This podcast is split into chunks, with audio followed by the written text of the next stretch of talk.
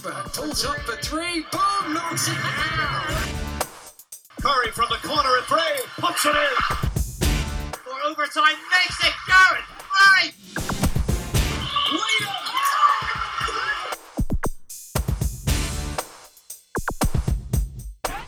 Welcome to the MVP cast from me, Mark Woods. It is the 50th edition, so we really wanted to have a true legend of British basketball as a guest this time around, and I'm glad we've got someone who had one of the greatest careers of his generation. He started off at Leicester Riders, was a second round draft pick in the NBA, although he never ended up playing there. He had an incredible career in Europe with some of the biggest clubs around, as well as on the international stage for England and Great Britain. He's now based in Denver and he's a father to one of the most talented girl bowlers on the planet. Andy Betts, welcome to the MVP cast.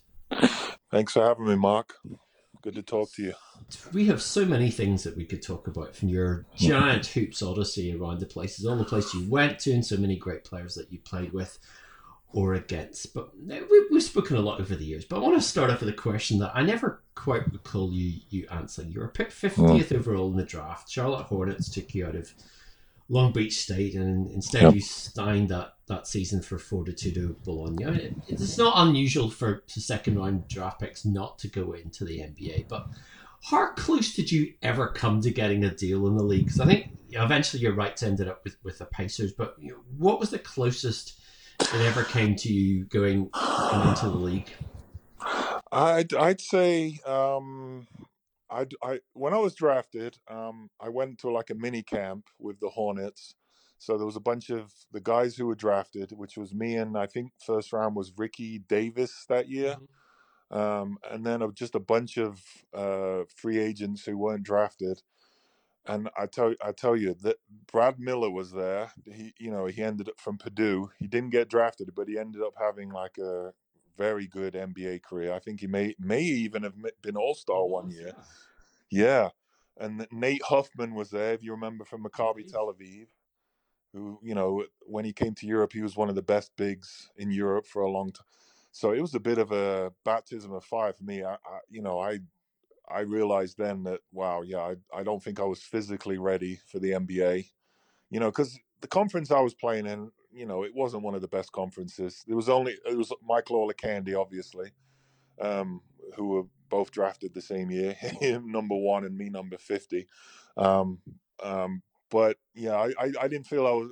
I could tell right then I wasn't physically ready. So no way I was gonna. They weren't gonna offer me uh, a contract at that time. So you know, the best thing for me to do was you know go to go to Europe, and obviously having the British passport, you know, it was there was a lot of good options for me. But I'd say the closest I got was probably like two or three years into my career when I played summer league. I think it was in Orlando, and I actually played against uh, John Amaechi that that summer. I think he was it was like right before he went into the NBA, and I and I they told me you know we thinking we want you to come to camp and you know they were kind of showing more interest than than, than they ever had um but you know to me like with the you know the offers i was getting in europe which were all you know at that time were really good and it just it just wasn't an obsession at that time for me to go to the nba i wasn't i wasn't to risk you know playing in the g league or something like that and bouncing back and forth and i just wanted to honestly make as much money as i could when I could, and um, you know, I was just enjoying my time in Europe, and you know that. Looking back, do I wish that I would have probably one year given it a real good go and gone to camp and and and tried, like really tried? Yeah, I, I could say that I, I I probably wish I had done that, but I just wasn't getting any guaranteed offers, and I in in the NBA, and I just you know just took what I could get in Europe. That's kind of the way it went for me. When you come into a situation like that where you know you're a Marshall pick, and you know there's plenty of British players that have been that in that sort of situation where you're kind of going, do I, do I stick around? Do I want to grind it or do go to Europe? I mean, what sort of advice did you get at the time? I mean, were you listening to agents? Were you talking to other players? I mean, where did the insight come from for you? Um, yeah, mainly from my agent. You know, I had a I had a really I had one of the top agents. It was uh, you know, Bill Duffy, BDA Sports. They had a huge the international division was probably the biggest at that time, if not still is. You know, they they handle.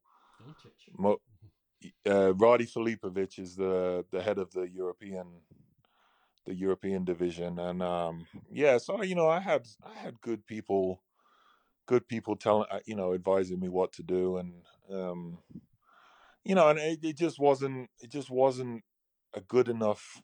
They just weren't keen enough on me in the NBA. I, I uh, you know, for me to, to for me to take the to take the risk.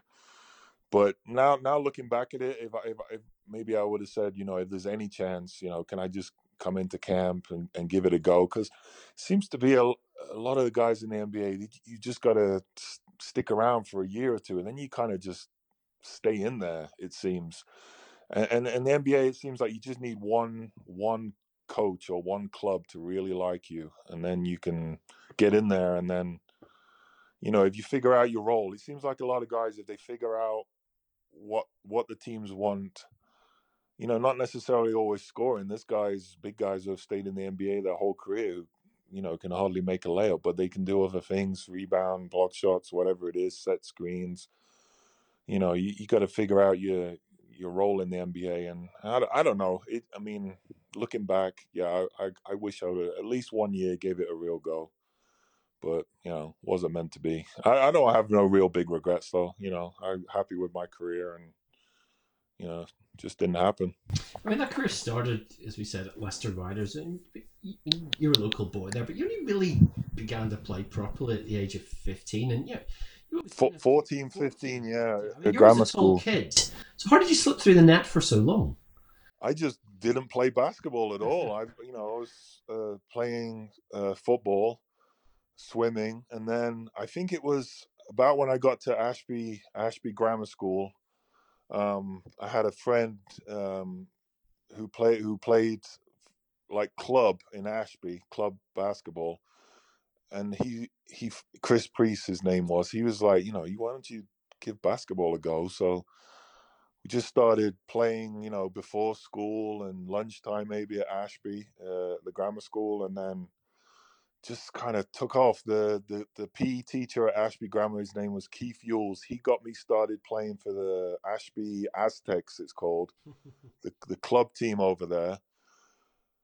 And yeah, I mean, obviously with my height and uh, you know, kind of obviously came a lot easier than uh, to me than a lot of people, and and then it, it where I tell you how it all really started. My parents took me to watch the Leicester Riders play against the Worthing Bears. I think it was like 1993 or 1994. You know how all kids like they shoot around at halftime on the on the baskets when they can. So I did that, and the Riders Riders junior coaches saw this 6'10 kid shooting around on the basket. So they're all like, oh my goodness. So they all came up to me and, you know, do, do you play basketball? And, you know, do you want to come play for the junior teams? And that's kind of how, how it happened. And then the crazy thing is, within a year of me watching this, the Riders play, I'm like playing for them in a year. So yeah, it was, it was crazy how fast it moved. It really was. When you come into the game, I mean, obviously it was a it's quite a glamorous era in the you know, relative terms for British basketball. But you know, who was who was your role models in the game that you were able to look at? Well, um, at the at the Riders, there was um, you know Dave Harris, the the big guy, Buck Harris. He was kind of the the British big guy, and it was he was kind of I worked with him a lot when I was when I was first starting. I used to take like a bus from Ibstock where I lived over to work out with him at the at Granby Halls at the time. I know you remember Granby Halls. Much Um, Yeah. So, and then you know the the Americans at that time were uh, Eugene Waldron, John Tresvant. Um, you know there was Dylan Bog there, the British player, and um, yeah, there, there was a lot a lot of good veterans for me to who helped me and uh, you know looked after me and yeah showed me the game. But especially Dave Harris, just because he played the same position as me, and he was excellent low post player. I mean, he had all the hook shots, you know, back to the basket game, little short jump shots, and I think his footwork was one of the best for a British guy that ever played. Uh, especially, I mean, just at least in the BBL, I think he you know, he was just a great guy for me to to to start learning off when I started playing. So Because how important was that? Because often, obviously, you went on to college in in the states, and but you all talk about getting the fundamentals down early, and Yeah. people don't talk about young players in this country necessarily always getting that. But you know, it seems like you were relatively fortunate; that you had good people showing you Yeah. things very young. Yeah, I was. I, you know, and I had, um, you know, Drew Barrett who played for the Riders, and he actually ended up going to the same college as me. Uh, he was at CW Post before I got there. His dad kind of took me under his wing a lot too, and you know, he took me to uh, a couple of times to the Big Orange camp at Syracuse in New York. Um, you know, and he, he it, you know drove me around a lot to all kinds of whatever tournaments we we're playing in, and yeah, so I was lucky. I had a lot of I had a lot of good people who kind of looked after me and um, you know got me to where I needed to be, and uh, you know help. He was also a coach, so he helped me out a lot with with you know learning the game as well. So yeah, I, I, I did get lucky, and um, you know when, within such a short period of time, it developed you know so fast. You know to go to uh, to be able to go to the, to the states, you know, a couple of years after start actually picking a basketball up. So How much of a, a kind of different world, and we'll talk about your daughter Lauren, who's incredibly talented young Mm. but it's that was the era where bigs were bigs. And Yeah. that's, if you were tall, you were put into a box, Yeah. and that was you know that's what you have to do: stand near the basket, dunk the ball, block the ball, stay on the post. You know, did was that the experience that you had back then, or you know, are we kind of misremembering what it was like at that point? no, I definitely agree. My my era of playing, uh, when you were my height, yeah, you were under the basket. Like very rarely were the guys stepping out and shooting threes, or even some of them, you know, like like me, basically, like didn't even really step out to the foul line. You know, we were just kind of playing inside, and that was fine. I mean, that's what I did, and you know, my whole career, and you know, did okay out of it. But yeah, the game, the game is definitely changing. Definitely changing. It, you know, it seems even guys six ten, if you're six ten or less, you sh- outside shooting threes, and uh, yeah, I think it's just the way the games goes. Has gone. Three pointers has just become so important that everyone everyone's practicing and learning how to shoot threes now and st- steps outside a lot more. Do you know what your three point career percentage was? I I never took a three pointer my whole career. Like uh, unless, unless you're counting like a half court, you know, heave at the end of the half or the game. No, I never shot one free. Not one. Pretty crazy.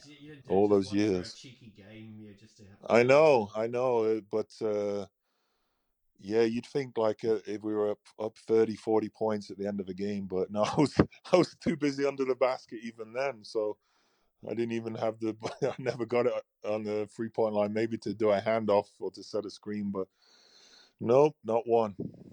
Still time. You could, that could be your second. Yeah, yeah.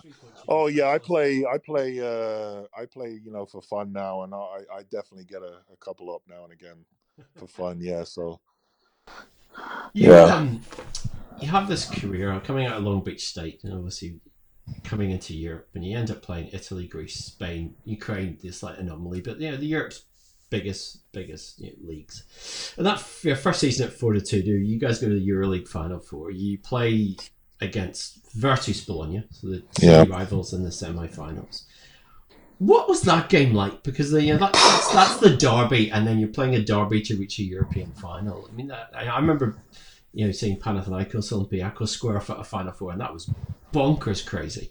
But back then, when Virtus and Fortitudo were both big time teams in Europe, what was it like to play in that kind of rivalry, and then particularly in a game like that that was so huge? I mean, that atmosphere in it was in Munich, and I've just you know coming from where I'm co- coming from, Leicester Riders, and then to to Long Beach State, which was you know it wasn't a huge, it wasn't a huge university, you know, um, crowds, you know, two three thousand maybe. To go to the to the rivalry that yeah Fortitudo and Vir- Virtus was was just incredible. You know, we played we played them already. I think six times that year and we beat them every time. And you know, remember the team that they had then was you know Sasha Danilovic, Rigaudeau, uh, Nesterovic, the all the Italian like legends that they had with Messina coaching, and you know, it was just a hu- unbelievable rival. We shared the same gym at that time as well, so you know we were around each other a lot, um, and it was just unbelievable. You know, Munich, if you remember Munich, they had riot police because there was mm-hmm. just so much craziness going on in the stands. And so we, yeah, we ended up losing to them that game, which was an unbelievable game. And that was the only time we lost to them that whole year, which was pretty much the, you know, the most, most important game of the, of that season.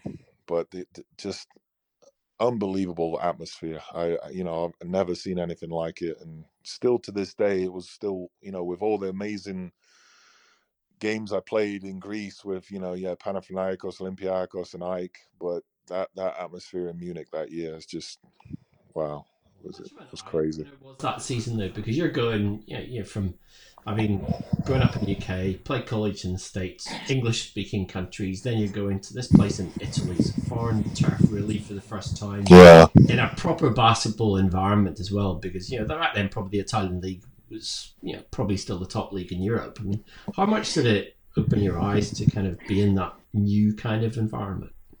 well, yeah. I mean, if, if you think about the team that that we had that year, I mean, Carlton Myers, Karnisovas, Fucka, Marko uh, Jaric was on the team, Mula Mulaomerovic. I mean, I could just keep keep going. They're just legends of the European game, and they're all on the same team. And this is my first ever professional year, so yeah, it was just such a such a huge change to to be in that such a professional environment. You know, with guys who had been there, done that already, and they got this you know rookie British rookie coming in. You know, which obviously British. When you know you're British, you don't get a whole lot of respect. Most people, you know, don't think that there's that people from from Britain even play basketball at that time. So, you know, you have to just prove you have to prove to them that you know how to play the game and you can be, you know, live in that kind of professional environment. Um, but Except was just- Myers, who was actually really British, but you know, was yeah, you're right. That's right. His dad. I met his dad a bunch of times. Yeah, yeah. He, he's half British, half Italian, right? Yeah. Um, but wow, yeah, it was just an um, um, incredible experience. When you go from there on to Real Madrid and you win the ACB, which I, I'm not sure many, if any other Brit has, has managed that. Um, but it's such a big club. I mean, it's historical. Yeah. Everything about it, the aura of Real Madrid. You know, okay, it's largely borrowed from football, but it's still it's a huge, storied basketball club. What's the difference going in somewhere like that, where you know, when you go in, you're absolutely expected to deliver or help to deliver success? So the the way the Real Madrid thing was, that was actually after my second year. Oh. If I I went to Reggio Emilia my second year, who were kind of the parent club of Fortitudo. So I played a whole season in Reggio Emilia, um, which we didn't didn't have as good team as Fortitudo. So we we didn't make the playoffs or anything. So we kind of finished early. Mm. So And Real Madrid are still And they bring you in for the end of the season for Yes. the glory run. Real Real Madrid was still in the playoffs, and I think they had a couple of injuries to big guys. So obviously they're looking around to see, you know, who's available, who's done already. So my agent calls me and was like, you know, Real Madrid are kind of interested you to go into the playoffs. So I'm like, oh my goodness, that's you know, let's do it, man, of course. And then uh, Reggio Emilia refuses because they still have my rights until the end of everyone's season. They ref- they wouldn't let me go they're like so they're looking for money basically so i had to you know we had to negotiate and give a percentage or whatever for them to let me go even though their season was over yeah that's the way europe works um but yeah just go i mean it's kind of nerve-wracking going you know everyone real madrid is just incredible and yeah that was that was also in, in, in a lot of a lot of the spanish superstars were on that team and Djordjevic was the point guard at that time you know the the serbian legend um and uh Scario- scariolo was the coach that's right. So yeah that just another another incredible experience and you know to jump jump into the spanish league at such a time in the season took a little bit of adjusting but there was such a great great group of guys on that team. Brent Scott, the you know the American who played a lot of years, and he was the American big guy, and he's like the nicest guy that there is. So he was you know just a lot of guys on the team was such, such a great help. Let you know got me settled in quickly and. Uh, you know, I, I didn't play. i am not going to say I played a whole lot, but you know, I contributed, especially, especially towards the end in the, the the final series against Barcelona and a few of the last games. I had my better games, so that wasn't a bad time to do that. And uh, just to win a, a win a championship uh, after being there such a short time was amazing. Was there ever talks of you? How close were you to staying on there for another year? I had an offer three years actually. I had a I had an offer of three years from them, and then three years from uh, AEK, where I went next in Greece. So, um, you want me to talk about how how I made that? Yes. So, I had uh, my agents were Serb. My my head guy was Serbian of my international division, so who I'm dealing with day to day. So I had this three year offer from from Madrid. AEK comes in, which is you know along with Olympiacos and Panathinaikos, it's the third third team in Greece at that time. They had uh, legend um, Ivkovic was the coach. You know, Serbian. He'd been he he coached Petrovic, everyone at in you know for Serbia. He's you know a legend coach. Um, a bunch of they, they had big money at the time. They did. They had you know a lot of the Greek national team guys, and uh, you know, going to to going to Ivkovic, my my agent was just really pushing for me to go there. I didn't know a whole lot about him at that time, um, and I really did like. He's like, listen, you go there, you're gonna develop way more than you will in Madrid. They're gonna you won't play as much in Madrid, and you know, it wasn't an easy decision because you know how do you turn down Real Madrid? It's it's tough, but turns out that was you know the best move I ever made because the success that I had with with in Greece and the development, I think I, I don't think I would have had that in Madrid at that time. So, you know, it was it was a great decision for me. I mean, you won the league and cup obviously in Greece, but it was Ivkovic. I mean, the, the impression you always get looking at him is he's quite a stern guy. Is is that what he's like as a coach? Yeah, he is, and but he has a, he has a softer side too. You know, you don't see that obviously a lot during game time on TV and stuff. But he he had a he had a softer side. He, he's someone you could uh, you know you could talk to. Um, he, he's he's a strict coach for sure, and he had his way of doing things. We, you know, we'd work really you know very hard. As all Serbian coaches, they that's that's the way they do. They they think working hard is is every day 100% full intensity. You know you're never going to get days off with with uh with coaches from that from that um area and but he he's a excellent coach you know i learned learned so much from him and um we had a really good uh assistant coach milan who went on to head coach a little bit after that as well and um, Katsikaris was my Fotis Katsikaris. He was another assistant coach. Obviously, he went on. He's still coaching, head coach in Spain now. Um, he was the Greek assistant coach at that time, and so you know they had great coaching staff and great great set of players. Dikoudis Kakiouzis, you know, still uh, who, I, who I played with in Aris as well after that. But Martin Müürsepp, um, Kutluay, the Turkish guy, he was on the team for a while, and um, yeah, just unbelievable team, and the the the games we played in the OAKA against Panathinaikos, twenty thousand people sometimes, and Olympiacos, and uh, the Greek Greek league then was was amazing. You know, it was one of the probably the best league at that time as well. So, yeah, I I, I look back on those years with AEK with you know great great memories. How much, of an intimidation factor though did you feel in some of those venues? Because you know, it's Greece isn't known for being a passive basketball audience. What's it like? Would sometimes walk in. There must have been nights where you walked into certain gyms and thought, "Genuinely, am I going to get out of here alive tonight?" Oh yeah, they they I remember games where they've they've um, you know the, they always had the security the, you know the police a lot of police presence in every gym you went to at that time. But there was times when yeah they had to walk us to our bus after and they'd always have the tunnel going off and you could feel hear things crashing down on the tunnel when um you know i remember you know pretty disgusting but i remember looking at the back of my coach's uh neck and it was full of spit at times and his uh, suit jacket was full and yeah because there was such a some gyms were tiny in Greece, and then there's some huge ones like ours and Olympiacos, and some of the gyms were really small. So you you really close to the fans, so you can hear every you know the few words that they know in English were basically about your family. So you know. it was it was crazy but I, you know i kind of i used to love going into those kind of environments. I loved going into an away gym and winning and you know i really that was my, my favorite things to do so i, I used to love that love doing that.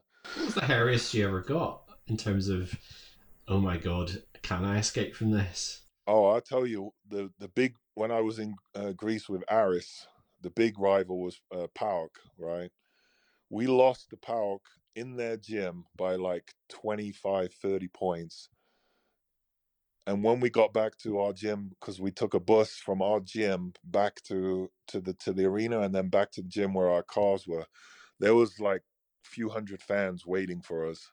So we had to just wait in the gym until the police got them all away so we could actually leave. So we were in the gym for just hiding for an hour or two while the fans were you know so angry that we'd lost this big rival game we we we just had to wait till the police got the, got them away so we could actually get in our cars and go home. Yeah. That was probably the scariest because you know they were so angry. They obviously came to the gym for a reason so we just had to wait it out It's 2005. Let's get there. You're you're still the only Brit to ever play in a EuroLeague final. You're playing for Tau Vitoria in Spain. Huge Yeah. upset of CSKA Moscow in that semi-final.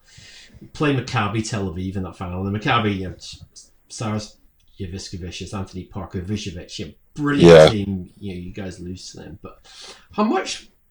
How much is that the kind of? You know, is that is that maybe a game where you think?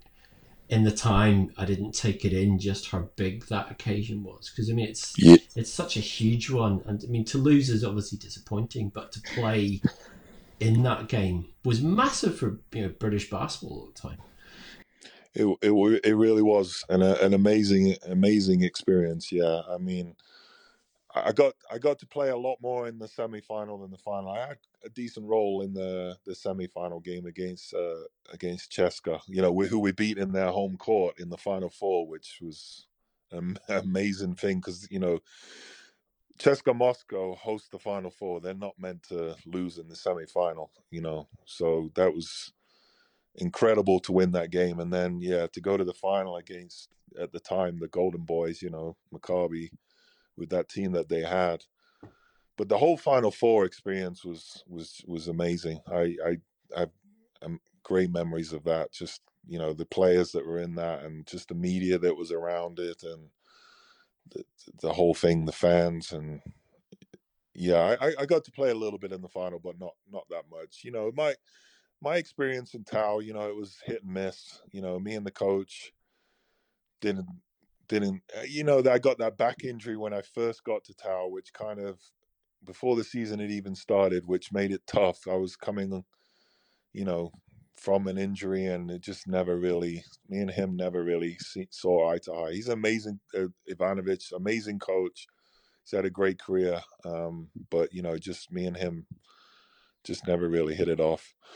Um, but like in the semifinal, I got some, I got a decent amount of time. had a had a pretty good game, and then the final, I, I think I only played a few minutes, um, just at the end of a half or something. But yeah, it was two amazing teams. The you know the players, I think half of seventy five percent of Tau Tau's players, I think, ended up in the NBA from that game. So that was definitely, I think, zero to ten, the best team I ever played on was that team that I got to the championship game with of Tau. Yeah. How did when you have games like that? What what was the mentality for you? Because you know, you sometimes you you had certain teams that you were a fulcrum on, and other times Yeah. you were a role player. But you know, obviously being European basketball, a very specific, important set out role. But how how did you mentally kind of adjust? Because even certain games, as you said, sometimes you were fulcrums, and some next game you would be in a specific role. Was that was that easy for you to adjust or how did you make that switch sometimes? No, it's not. It's never easy. Um, probably playing, you know, sometimes not given, feeling like you're being given the, the, the chance that you you deserve.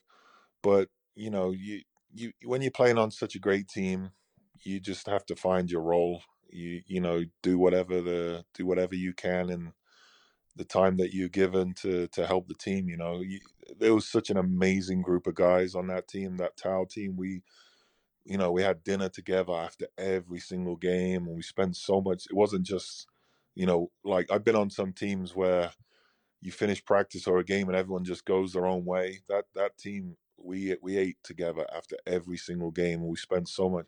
You just want to give everything you've got and anytime you get on the court, you know, you just want to do whatever you can to help because, you know, you had such a strong affection for everyone on the team and you know, they they just worked so hard every single day and you know you saw how amazing players they were and you know so you just have to find find your role you know you just work every day to try and show the coach that you're you you know you're worthy of more time and you know just, just got to have the right attitude about it And that was kind of an unusual team because if you look at some of the guys that won, I mean, Jose Calderon, brilliant NBA career, Lewis, yeah brilliant NBA career, still playing. You know, yeah amazing short spell in the NBA, but amazing Yeah. international career. Tiago Splitter, you know, went to the Spurs, had a great time there. I mean, actually, if you think of the personnel there in retrospect, that was an astonishing group. It's almost, it was almost, it's a, it's a surprise that that was a surprise that they played it. Yeah. final. yeah and you, for- you i mean Macijauskas, you forgot Mhm. played in the NBA a little bit. Uh, Nocioni played a bunch of years in the NBA. Yeah, it just just goes on and on. Um, it, it it really was. I I don't know how they managed to get together such a an an amazing group of guys all on the same team. Um, but yeah, it was just a just a privilege uh, looking back to play on you know play on such a team to be around such amazing guys and to be you know we had such a successful year. Um yeah i always look look back on those years you know maybe personally wasn't quite the playing experience for me like i would have hoped and i'm sure how they would have hoped that um but yeah just such a amazing amazing time I mean, the other two places you won big. You won the Euro Cup with with Juventud Badalona and Spain. Yeah. You won the Eu- Ukraine League with Budivelnyk. yep There's was lots and lots of success, but for you, what was the best season? uh me personally in the way i played or like The just favorite- successful yeah my favorite year yeah i i that's a tough one. I'd say like um that year with it's i can't say one season i really can. The the, the year with Juventud when we won the euro euro cup and then the AEK year when we won the greek championships they'd be my my favorite uh favorite years. Just you know i got lucky i had such great great groups of guys on my team i really did and uh, guys that we you know we spent like i said we spent so much time together off the court and yeah i'd say the AEK AEK AEK year we won the won the greek championship which you know still no other team except panathinaikos and olympiacos have done that. Probably years before that and since i left um which was 0, 0, 03 i think we won 02 03 no no no team besides them two has come close. So it was amazing to win to, for AEK to win the championship. Um yeah th- those three would stick out for me. What was the worst year? uh probably reggio emilia my second year because we actually got relegated that year. Um so you know I, that's the only team i've had where we haven't been a contender at all we never we had such an amazingly young team they they just didn't put it together a very good team um, at all. So yeah, I'd say that would be my worst, my worst year. Definitely my second year. Uh, you know, some good guys on good good guys, great guys, but just in terms of playing, we just didn't have the quality at all. So it was a struggle. What was the worst place you ever had to play in now? Because you must have, despite the fact you played in a lot of very nice arenas and very big spots, some, Yeah. some absolute cesspots or cesspools you had to go to as well. Uh, do you mean like the team I played for? No, I mean, just... the, the, the yeah. buildings or the venues or the time. Yeah, well, I mean, I played a whole season in the Ukraine, so uh, you know, I, I went to some interesting places that year. You know, some eight ten hour bus trips through roads that just didn't seem like they were meant to have cars on them, and then some gyms and some hotels we stayed in. Some of the food that we were given that year it was just, you know, and this is a probably the richest team in Ukraine, but it's just the way things were done over there. You know, some of the, some of the things I was served for breakfast, you can't imagine, like soups and stuff for breakfast. I'm like, oh my god, what are you guys eating? And uh, yeah, I'd say a lot of places I saw that that year in the Ukraine were were you know because other other other cities I played in. They were all main, you know, mainstream basketball cities, big cities with, you know, good facilities and I just say that that year in the Ukraine was a whole different was a whole different experience. I mean, very successful and uh, turned out, you know, it was ended up being a good move. But uh, just you know, the it's just Eastern Europe. Some things are different there, and you know, again, you just have to adapt and do the best you can and get your Sky TV, which I always did, no matter where I was a huge expense sometimes. I'd uh, get a satellite dish put on my building and I'd point it towards where Sky was, and so I I got by every year with that.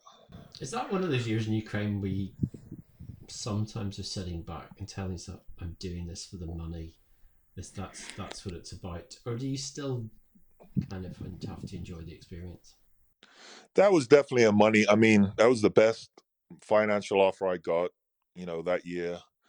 Um, you know, the coach was uh, Jose Berrocal. He coached uh, a few times in the ACB recently. Um, so it was a Spanish coach who knew me. Um, you know, that helped. He called me and, you know, he was taking his, I think it was his first head coaching job at the time. Um, just took him, took a chance and, uh, you know, knew it wasn't going to be the same as playing in Spain in the ACB, and you know I knew that going in. I, I you know I'd played in Europe a long time by this time, so I, I felt I could deal with anything. Um, you know, it was it was tough at times, but it wasn't any, even wasn't anything I couldn't handle. So, who was your favorite teammate over the years? Because you played a lot of great players, fun players. You know, who who's who were the guys that really you enjoyed playing with my basketball? Yeah, let me see. So if I go through, go through each, you know, I still got, you know, I'd say D- Dimos Dikoudis at AEK was great friend at the time, and I still talk with him. Um, you know, he, he's definitely one of my favorites. Um, and then when I went to to Spain, Archibald, obviously, I'm sure we'll we'll we'll talk about. Um, you know, just being same country, playing with him for two years, spending so much time with him and his family, and is what definitely one of my favorites. And then you know the whole Tau team, like I said, we just spent so much time together. You know, when my when Lauren was born, my first daughter was she was born in Victoria. The whole team came to the hospital to see her. You know, just that's just kind of the team it was. You know, it's just such like a family orient orientated team. Um, just just a yeah great experience. And then um, see late. Yeah, I'd say that. I'd say they're, they're my main, my main, my main, my main ones. What was the international experience like for you? Because I mean, your your career, that career, was split between England and, and Great Britain. And, you know, you'd you went through that as we now know, at the pot noodle era for England, when there was there was Yeah. just no money there for for the program, and you know, Yeah. just like Laszlo Nemeth kind of begged, borrowed, and, and stealed to, to try and keep things together. I mean, it was, but it seemed like you guys had such a great camaraderie about it. I mean, guys like you know Steve Bucknall, Roger Huggins, Colin you know that that sort of whole era of player. But you know, it very much seemed like you guys had a, a really strong bond to, to kind of push through all the adversity that was in your wake with England at the time. Yeah, yeah, we did, and and you know we can't can't give enough credit to to Laszlo um, Nemeth because yeah, he definitely did absolutely everything he could, even going into his own pocket at times to try and make it the, the you know as comfortable for us for us as he could. And you know, I think I don't know if anyone could have done better than he did under the circumstances. You know, it wasn't easy. Um, just the budget budget wise, you know, it was absolute minimum of everything at all times. And uh, but like you said, yeah, there were uh, when I was, you know, I think I started when I was 19 with England. Uh, I think I made my my debut, but the, you know there was such a established bunch of veterans there already. Um, you know that made it easier, and they kind of showed you the way to how to deal with it, and you know what you had to do to get by, and just just made it the best we could. You know, um, realized it wasn't wasn't going to get any better anytime soon. Uh, you know, we just had to all, all come together and you know just try and put it on the basketball court. I mean, you got that one Eurobasket finals in, in 2009, but I mean, that those England teams, there was a lot of talent within it, and the guys who were playing, you know, like Buck, who were playing at the highest levels in Europe, and yourself. I mean, did you always kind of feel like if we just had the resources that GB had in that kind of four or five years heading up to the Olympics, that you guys could have achieved something much more momentous than you did? Yeah, I, I definitely think we could have done uh, could have done a lot better for sure. Do do I, you know, we didn't did we we, we didn't have a Luol Deng or a Pops or you know Joel maybe quite that talent. You know, Buck was uh, Bucknall was probably you know towards the end of his career, and and same with Roger Huggins at that time, and um, but yeah, I definitely think we, we could have we could have done better than we did if we'd have had yeah the, the resources that we had with GB um, at the beginning, especially at the beginning with GB. Um, yeah, it, it, yeah. I look back and and say we probably probably did with the with the practice time that we had, the traveling we had, you know, just everything. We, if we'd have had a bit more, we, we definitely could have done better. I mean, back in 2012, we, we kind of joked at the time about you doing two with me and, and our good friend Rob Dugdale about confirming your retirement.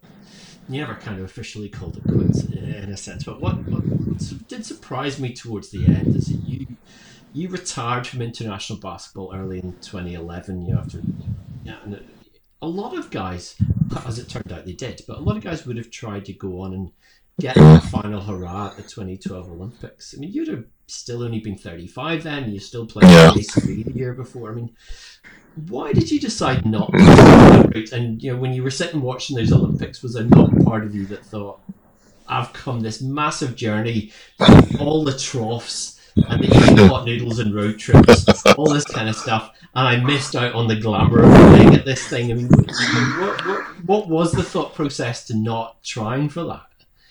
The the, the thought process of me re- retiring from uh, from GB and um, was the fact that uh, that the last few years before that I was my family was living in in Malaga in Spain and I was going off and playing wherever I was playing at that time because you know Lauren was in school and my middle daughter Sienna.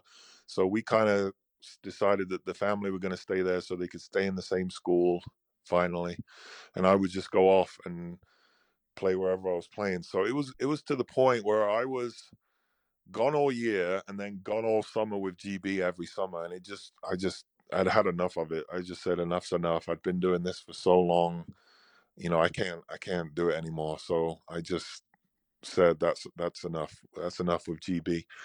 But like you said, I do look back at it and wish now that I would have played that one extra year because yeah, it was it was tough to watch. You know, just the the whole the whole Olympic thing. I wish I would have experienced it. So if I could go back, I would definitely say that I would have I would have played one more year. But you know, it is what it is.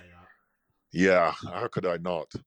I mean, just looking at the looking at the guys at the opening ceremony and that just that opening ceremony would have been enough for me just to experience it. And uh, yeah, playing playing in the in the in the Olympics would have would have been a, a great a great thing to go out on. Uh, But you know, it was just probably like a a rash decision. Just, it, but you know, I was just all you know, family was it still is is everything for me, and I just I just made the decision that you know enough's enough. But you know, looking back, should have done one more. January 24th this year, we talked about Robert Archer being one of your teammates, and you, you were the guy that told me uh, the news of his, of his death when I, I was in Yeah. Paris at the NBA game. It, we found out about it, and you know, we both knew him very well, knew him better, better than I did, but. Now you see, you so set, and obviously we know now that he sadly took his own life. But you know, when you when you look back at what happened, you know, we were all in shock that evening. But did you ever sense that was was there for Arch? Because you know he was, you know, he, he, we saw him on the outside. He was you know a happy guy, but you know, he could be a little bit pessimistic at times. But as someone that played with him and you know was had his back as a teammate, I mean, could you ever have imagined him being in that dark place? No, I mean he was a complex guy. He was. I mean, I remember when he um, he played that year in the Ukraine with Azovmash. He he he didn't have a good time there because um, he didn't like to be away from everyone, and he struggled struggled with you know being away from his wife at times at, at, at his wife at the time, and you know he he was a he was a complex person and he, needed to be around his family and you know he, he he gave off this obviously fun fun going guy and um life of the party uh, most of the time and but you know there was there was definitely a different side to him but you know you never really know with people you don't you know it happen, it's happened a lot recently it, it, it, seems like the person who you would never think would would do something like that you just really don't know what's going on with people. And you know it's- it seems it's the same with him Y- y- you know obviously he was going through a lot a lot darker stuff than anyone anyone knew it's yeah it's just just an awful thing Is that a t- uh, do we underestimate sometimes that transition? And it wasn't just a ba- post basketball thing with Ronaldo. Mm. I mean, do we underestimate sometimes how tough that transition can be when you have this lifestyle that's very regimented and you're playing, Yeah. you're, you're practicing, and you know, lots of things are directed for you. You know where you need to be in a particular day and everything, and then you come out of that, and it's you know it's a very different universe from being a player to being a non-player. Yeah, I think I think so. I mean, yeah, you you go from like you said, every day being, you know, knowing exactly what you're gonna do, um, set routine, um, you know, people knowing who you are, uh, you know, you semi, you know, depending on where you play, how good you are, semi-famous, and all of a sudden stops, and you know, you go to wherever you you live, and that's it. You kind of like, oh, what do I do now? And nobody knows who I am, and it's just such a such a huge change. And yeah, I guess some people deal with it um, better than others. Um, you know, and e- each person's different with that. And you know, man, with with him, uh, you know, I I kind of lost. I haven't I hadn't talked to him for a, even a, a whole year. I think it was and you know i i i know he he'd been through a- he he went through a divorce the same as me and um i know you know obviously that's never easy you know he had didn't see his kid you know 100% of the time anymore and you know i i, I don't know exactly what else uh, was going on but you know everyone everyone struggles with uh different things and you know some people are able to to deal with things some people aren't and um you know, I just wish that I'd uh, reached out, you know, in the last year or so to see how he was, and you know, who knows, maybe you know, talking to a, to an old friend would have made a difference. You know, so eh, you know, I I think about that a lot. You know, who knows what what what could I have done to to help and. But yeah, it's just a sad, sad thing. I think a lot of us felt that. I mean, I Frank Kieran Achara, we, we spoke about this on, on, broadcast, and I, suppose the thing is that much as I think all of us were affected by it because it's someone you know, it's, you don't expect it, and it, it's it's very different. But I guess you know you also look back, and you know his dad said this to me as well. He had an incredible life for what for you know for for so many reasons. And I wonder for you, what what is the the memory that will stick with you of him from from being his friend and his teammate for so long? The what a funny guy he was. Genuinely, he was a, a, a just a comedic like I never laughed so hard at some of the stuff that he used to do. You know, like some of my best memories of that year in Juventud, To some of the stuff we used to to get up to on the road and the, the road trips and yeah, just the times um, you know, hanging out, drinking with him after after games. You know, just a genuinely funny guy, man. Like, you know, made me laugh so much, and yeah, just just a great guy to to to to play with and hang around. And yeah, gonna gonna miss miss talking to him, man. Yeah, it was one of a kind. Let's talk about something a bit more happier and current. Your daughter Lauren. Yeah won the FIBA Americas Under 16 Championship with the USA last year. I mean, she is, we're not understating this, one of the top young players in the US, has won all sorts of awards. I mean, what's it like for you being on the other side of this now as a parent?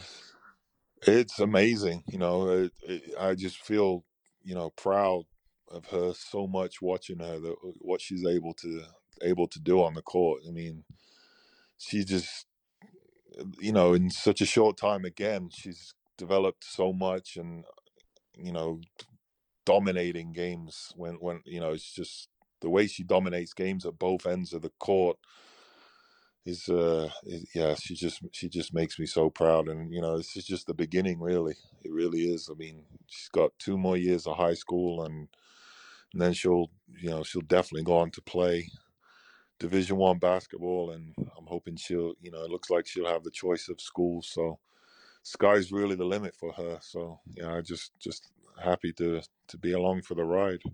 She is, of course, or wasn't, but still is eligible for Great Britain, and you explored that option for her as did she, and you know, following in your footsteps in some respects. But why, from your perspective, why did that not happen?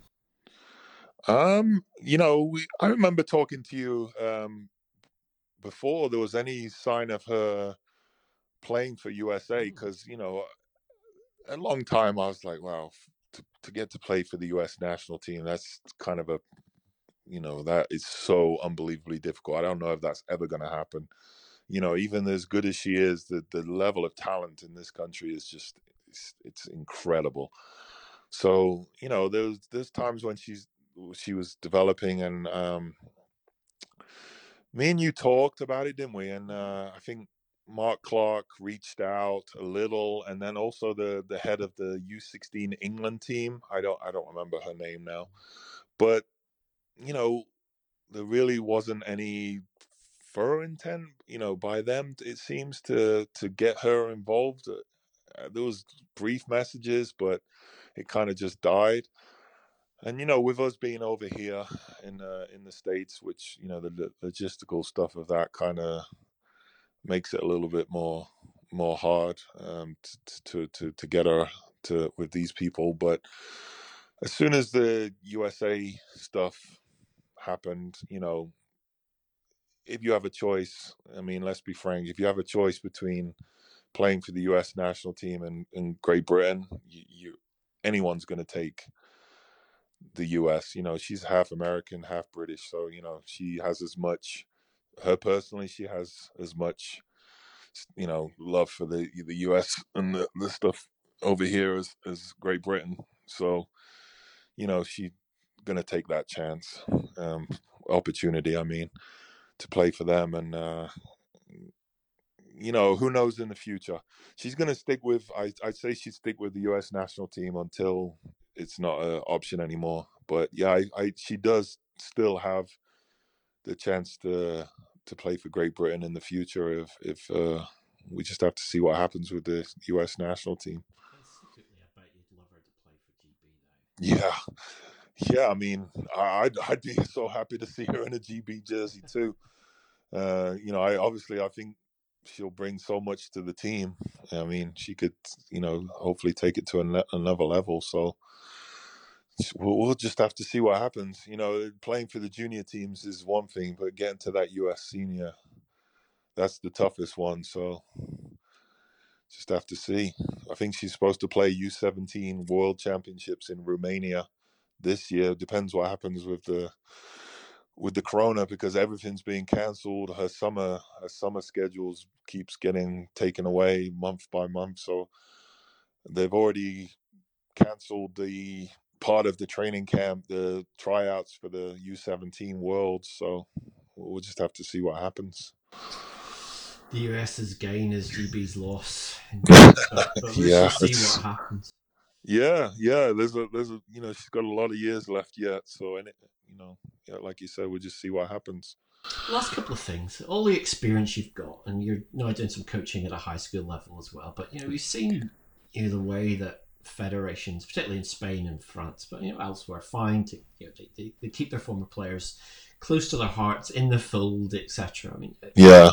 have you ever really had that approach to come back here, you know, and do a clinic, you know, get you know, give your advice, been asked for your opinion? I mean, is, is has that outreach ever been there?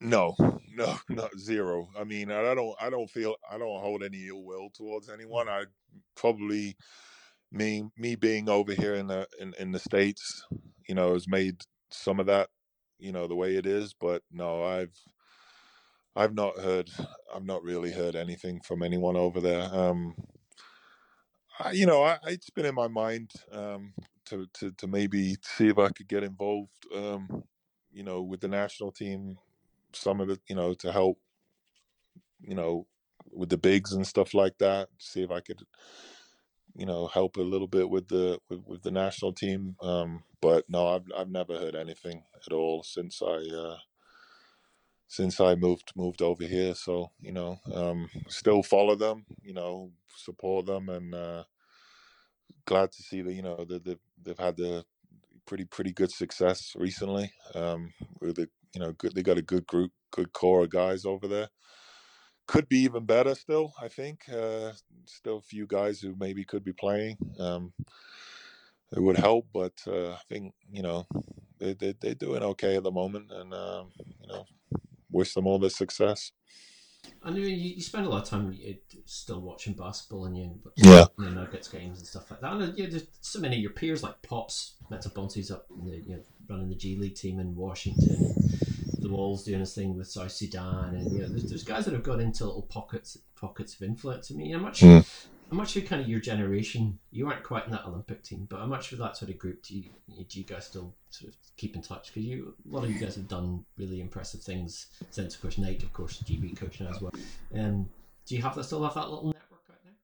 Yeah, I, I still, um, you know, w- w- with, there's a few guys. Facebook, you know, is always the main thing where you see what people are doing and you stay in touch through that. But yeah, I still talk to, you know, Chris Haslam's obviously doing great in uh, his coaching college, and then I speak to Drew Sullivan, obviously with the stuff that he's doing, and Pops, and um, I see Nate. Nate's doing great things with his coaching, and yeah, I'd say we all stay we all stay in touch through Facebook and stuff like that. And yeah, I, I love loving seeing what all the guys are doing. You made a big Euro Eurobasket tw- 2009 reunion in nine years' time. Eurobasket. Yeah, I know that would be great. It, it would be great. It would be great to actually to to see, yeah, because in actually I haven't seen them in the flesh for you know many years. So that would that would be great. It would be great for us all to get together one time. It'd Be tough to do logistically, but hopefully we could do it. I remember actually my favourite moment of that because it was in Poland and I gave an interview to Polish Polish answer to Sky News. I was asked my honest opinion of what I thought of of your the the city and the house, and I wasn't that complimentary. I remember getting dogs abuse on it must it must have been Twitter even then, and yeah, been asked to do another interview by another station to explain my comments. So I can't think it was my yeah it was the only time that I experienced what you experienced going into a hostile arena in Greece, and someone came out of it alive. But uh, yeah, a very good tournament indeed. Yeah, yeah, it was tough, tough group we had. Uh, and we had like, then we have like Serbia, Slovenia, and Spain in our. Yes, the group of death. Yeah, it was it was a, t- a tough group, really was. So yeah, that was to make it out of that group would have been a miracle. Although they famously, I didn't play in that game. I was I was injured, but they near they had a great chance of beating Spain that year, didn't they? They were a shot or two away. Very close, but not yeah, like so many things with GB over the years. But anyway, yeah. Andy Betts, it's been a pleasure having you on it. Um, it was always so much fun covering your career, and it's, so it's always good to look back on it. Um, but continued success to, to you and your your family. I'm sure that your daughter's not the only one coming through, so we'll keep an eye out. The... No, no, I got a, I got a, I got a, a couple more you'll be hearing from in a few years. Trust me. Yep. we'll, wait and see them with success. But okay. stay safe. All right. Thanks a lot, man. That's it for this edition of the MVP Cast. You can get all our editions via our website at mvp247.com or subscribe via your preferred provider. We'll have another edition very, very soon. But from me, Mark Woods. Stay safe. Goodbye for now.